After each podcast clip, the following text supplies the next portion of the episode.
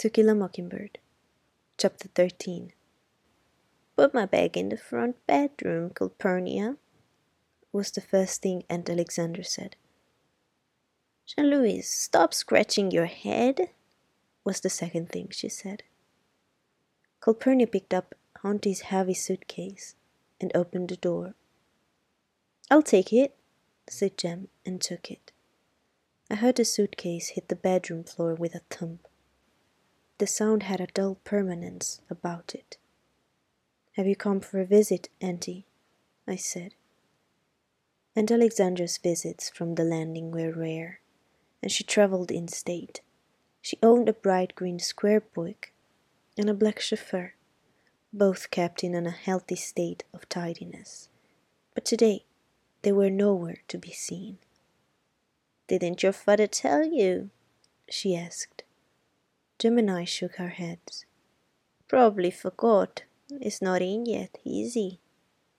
No, he doesn't usually get back till late afternoon, said Jem. Well, your father and I decided it was time came to stay with you for a while. For a while, in Maycomb, meant anything from three days to thirty years. Jem and I exchanged glances. Jem's growing up now, and you are too, she said to me. We decided that it would be best for you to have some feminine influence. It won't be many years, Jean Louise, before you become interested in clothes and boys. I could have made several answers to this. Carl's a girl. It would be many years before I would be interested in boys. I would never be interested in clothes. But I kept quiet. What about Uncle Jimmy? asked Jem. Is he coming too? Oh no, he's staying at the landing. He'll keep the place going. The moment I said, Won't you miss him? I realized that this was not a tactful question. Uncle Jimmy present or Uncle Jimmy absent made not much difference. He never said anything. And Alexandra ignored my question. I could think of nothing else to say to her. In fact, I could never think of anything to say to her, and I sat thinking of past painful conversations between us. How are you, Jean Louise?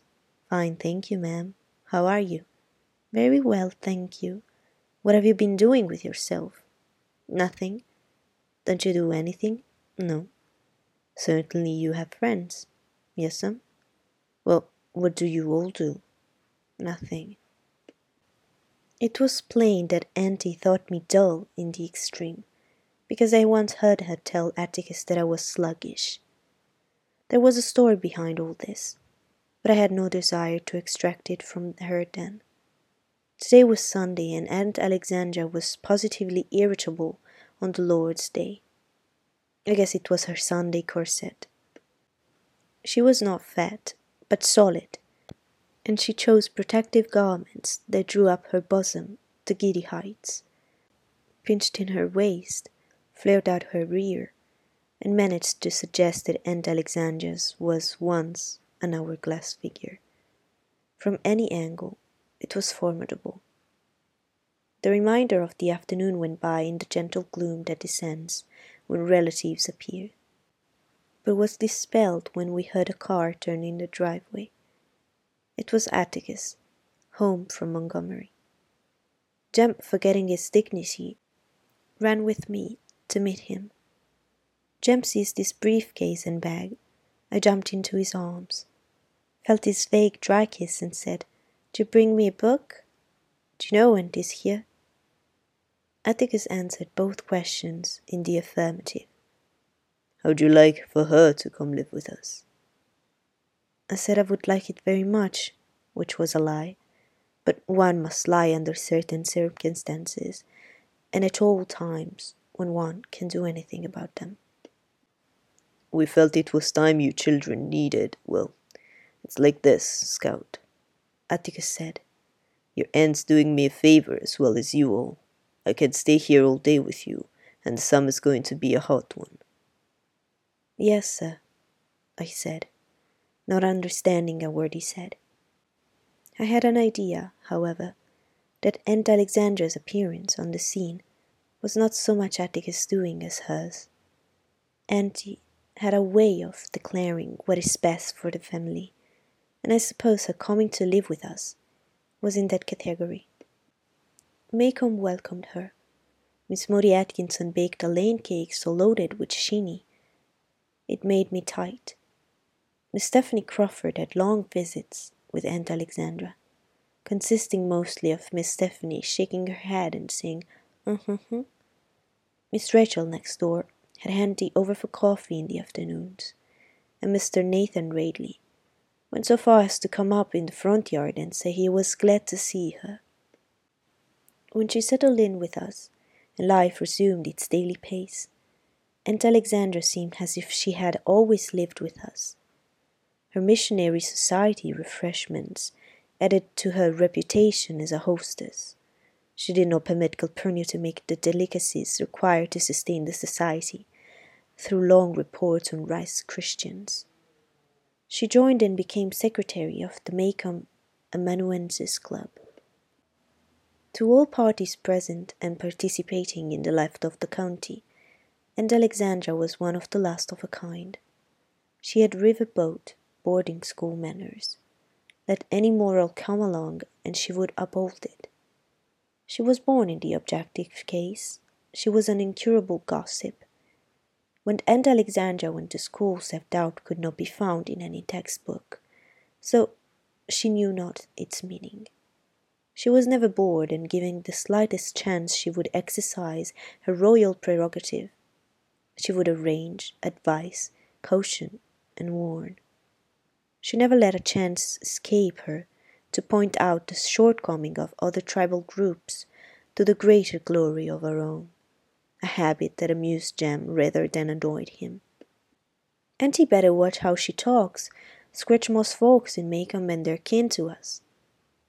Aunt Alexandra, in underlying the moral of young Sam Merriweather's suicide, said it was caused by a morbid streak in the family.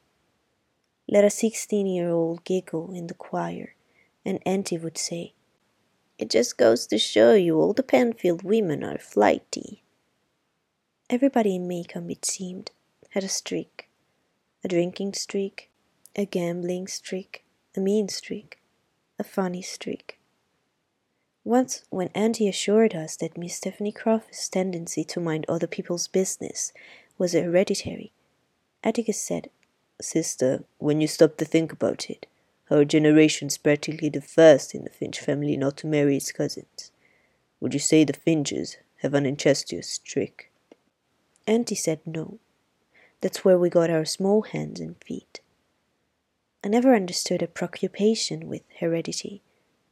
Somewhere I had received the impression that fine folks were people who did the best they could with the sense they had. But Aunt Alexandra was of the opinion obliquely expressed, that the longer family had been squatting on one patch of land, the finer it was. That makes the Ewells fine folks, then, said Jem. The tribe of which Burris Ewell and his brethren consisted had lived on the same plot of earth behind the Maycomb dump, and have thrived on county welfare money for three generations. Aunt Alexandra's theory had something behind it, though. Maycomb was an ancient town. It was twenty miles east of Finch's Landing, awkwardly inland for such an old town. But Maycomb would have been closer to the river had it not been for the nimble witness of one Sinkfield, who in the dawn of history operated an inn where two big trails met, the only tavern in the territory. Sinkfield, no patriot, served and supplied ammunition to Indians and settlers alike, neither knowing or caring whether he was a part of the Alabama Territory or the Creek Nation, so long as business was good.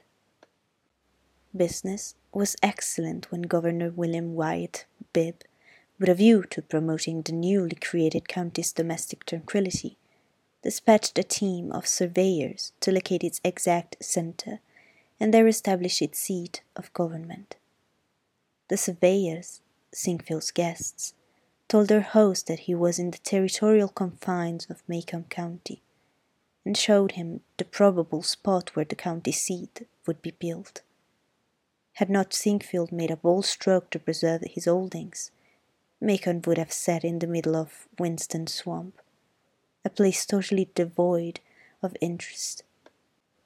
Instead, Maycomb grew and sprawled out from its hub, Sinkfield's Tavern, because Sinkfield reduced his guests to myopic drunkenness one evening, induced them to bring forward their maps and charts, lop off a little here, add a bit there, and adjust the center of the county to meet his requirements.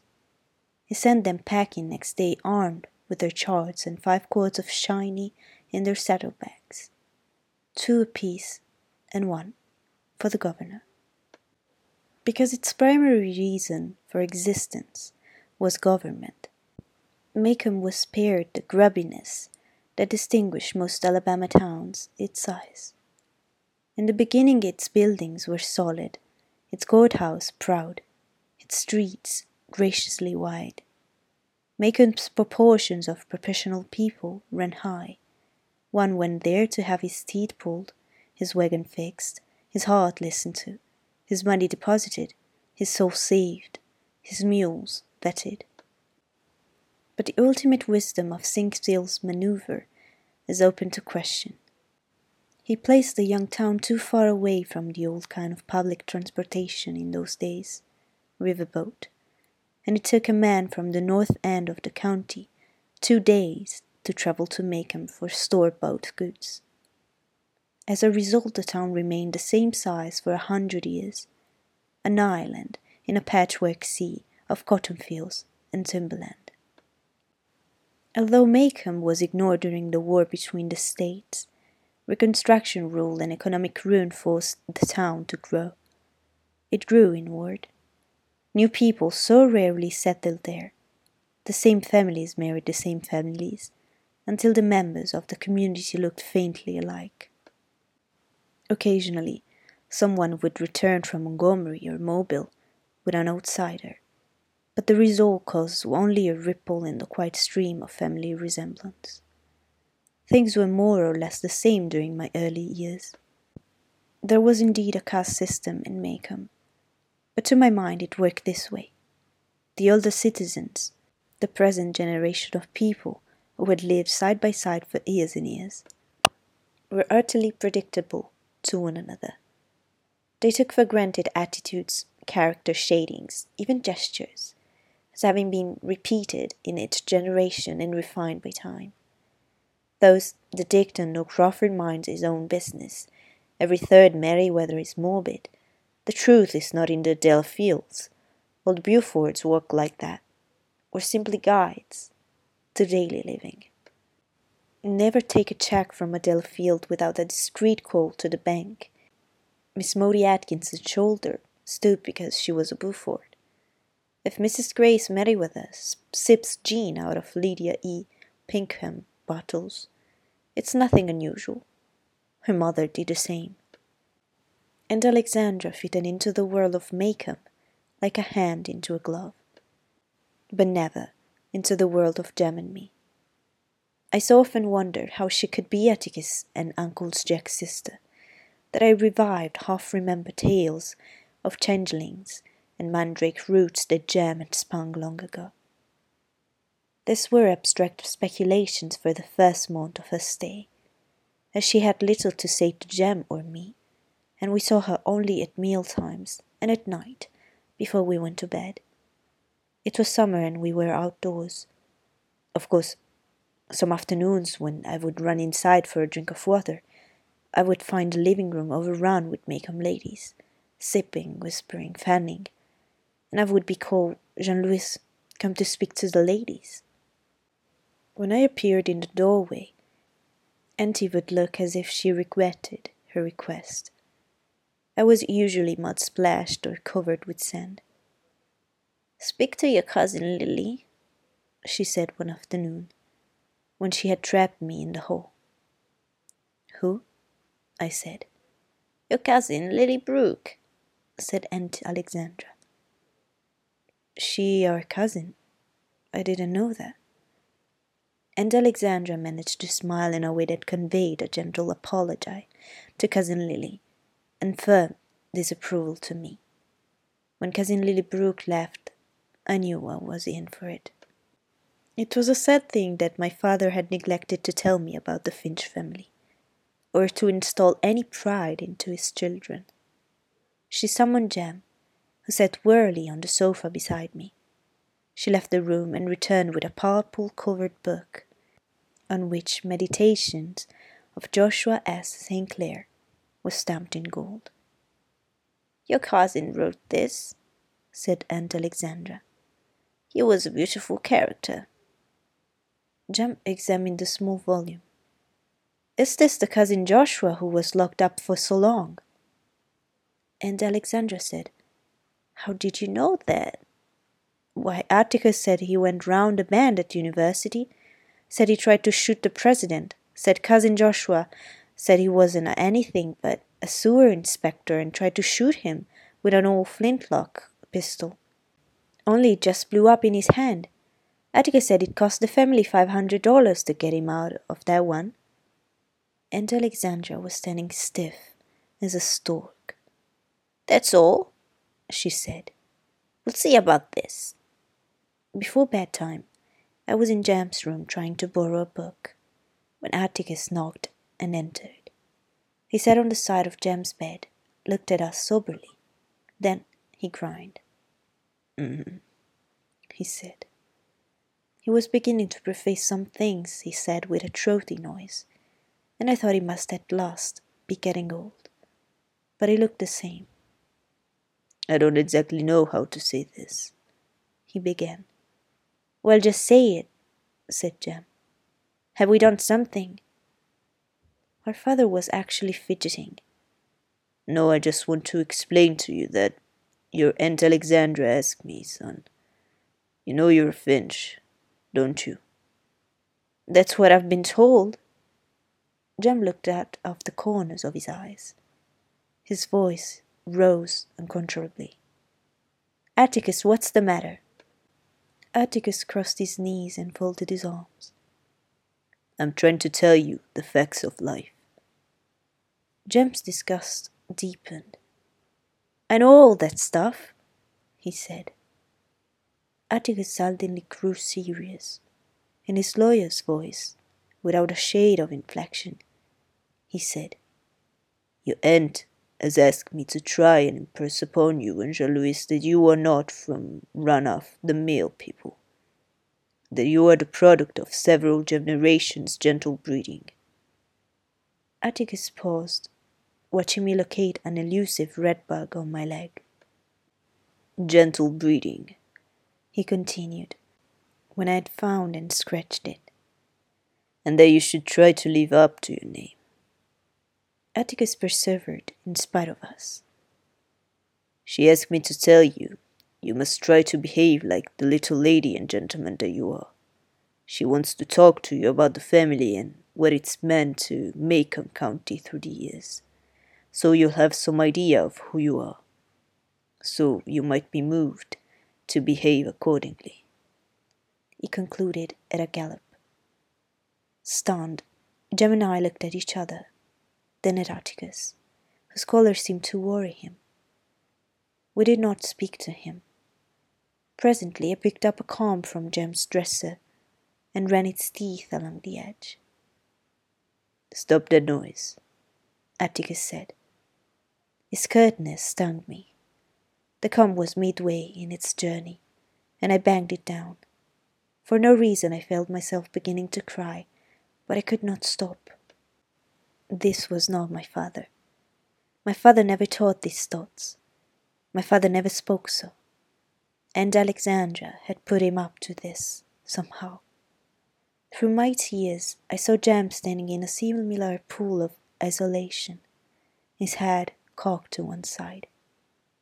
There was nowhere to go, but I turned to go and met Atticus' vest front. I buried my head in it and listened to the small internal noises that went on behind the light blue cloth. His watch ticking, the faint crackle of his starched shirt, the soft sound of his breathing. Your stomach's growling, I said. I know it, he said. You better take some soda. I will, he said. Atticus, is all this behaving and stuff gonna make things different? I mean, are you. I felt his hand on the back of my head. Don't you worry about anything, he said. It's not time to worry. When I heard that, I knew we had to come back to us. The blood in my legs began to flow again, and I raised my head. You really want us to do all that? I can't remember everything finches are supposed to do. I don't want you to remember. Forget it. He went to the door and out of the room, shutting the door behind him. He nearly slammed it, but caught himself at the last minute and closed it softly. As Jem and I stared, the door opened again, and Atticus peered around. His eyebrows were raised, his glasses had slipped. Get more like cousin Joshua every day, don't I? Don't you think I'll end up costing the family five hundred dollars? I know now what he was trying to do, but Atticus was only a man. It takes a woman to do that kind of work.